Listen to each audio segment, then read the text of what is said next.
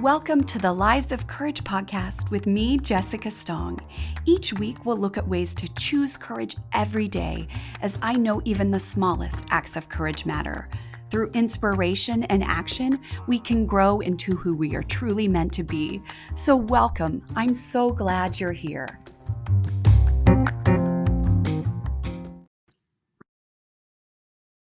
Hi, sweet friends. Welcome to day four of the five barriers to joy. We're so close, but it's so important to consider um, this barrier. And it's the social media vortex, right? It's that compare and despair trap. I have a podcast about that if you want more information about how that happens, how that shows up in your life, what it looks like.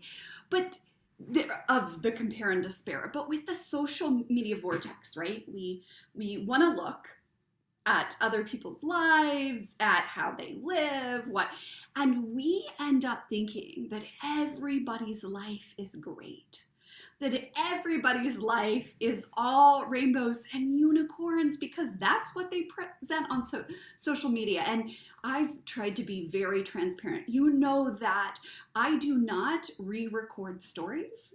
I've made a commitment to go with first and only one I record, which is very difficult um, when usually when Theo does not cooperate or I say crazy things, because you guys know if I get started, I can't stop. So I also do that with the podcast, right? Or these videos. Um, I have made a commitment to be fully transparent about the process because I think we see so many polished images that we forget that they've been edited, that people pay obscene amounts of money for someone to go in and edit their words, take out their ums, and that's not real life.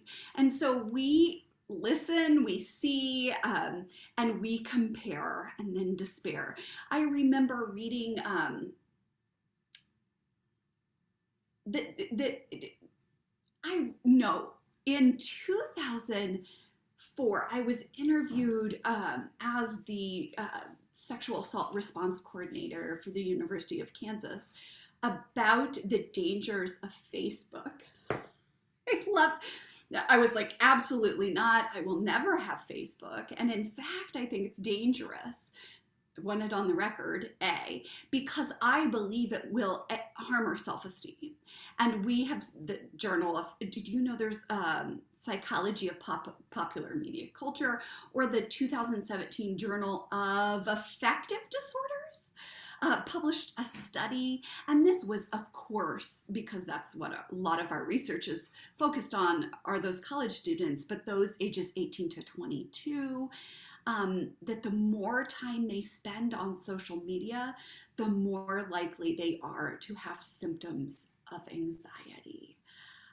And I find this fascinating also with my adult clients because I know it also shows up there. Let's say we are moms who are looking on social media at other people's crafts, other people's houses, other fill in the blank, right? Or um, we are a business owner and we think we need to respond 24 7. And that is, I often will ask my clients, like, you need to decide when you're going to be on social media and you schedule things ahead of time because it's really just an educational opportunity uh, and you can connect that way. I've met a lot of incredible people, um, but they want to believe that they need to be beholden to this the vortex, right? Uh, that is social media. And so, really, we see people engaging in cognitive distortions. I should be better. My life should be as their lives are.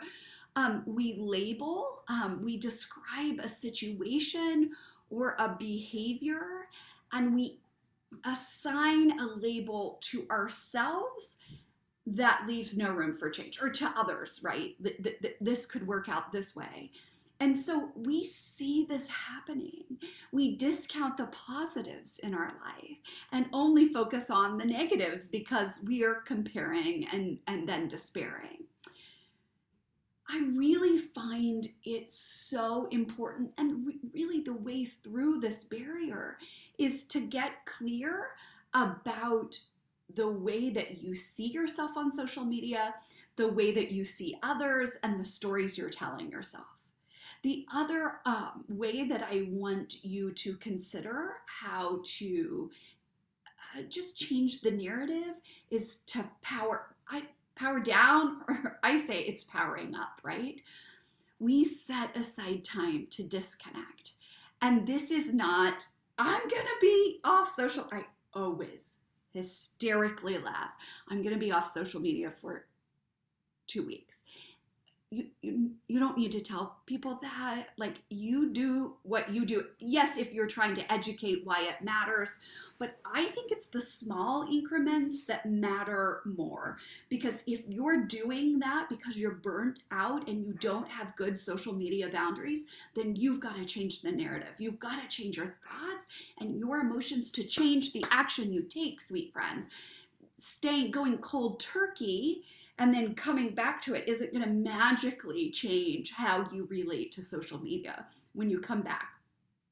It is the small changes that matter.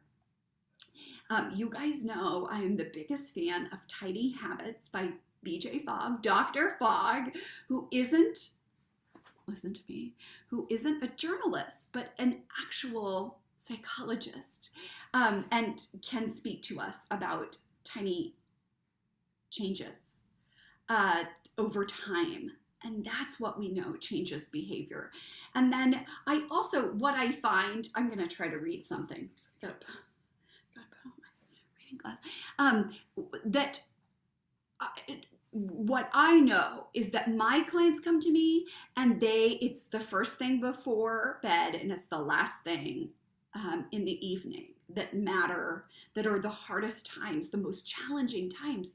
So, what we do is create behavioral p- plans, right?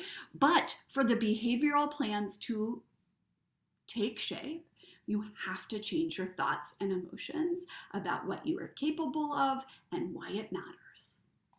And that's where we get stuck. So let's say you don't want to check your phone in the morning. So you're going to put it off to the side, um, down in your kitchen, wherever it may be for you. And you're going to wake up in the morning and make a commitment to yourself or to someone else um, to do, maybe it's for you. Um, prayer time, meditation time, centering uh, exercises, Lectio Divina, I don't, whatever it is, you might exercise, you might fill in the blank, right? But that you focus on that good that feels. So you're wiring in new beliefs and new changes, but it's small. And you pick one area to go from. So, sweet friends, that's it for today. Um, the barrier to joy is that social media vortex, and you need to get clear about what you want in your life and why it matters. Okay, I'll see you. Ne- I'll see you tomorrow. I, I almost said I'll see you next day. What? Okay, see you soon. Thanks, sweet friends. Have a great and courageous day.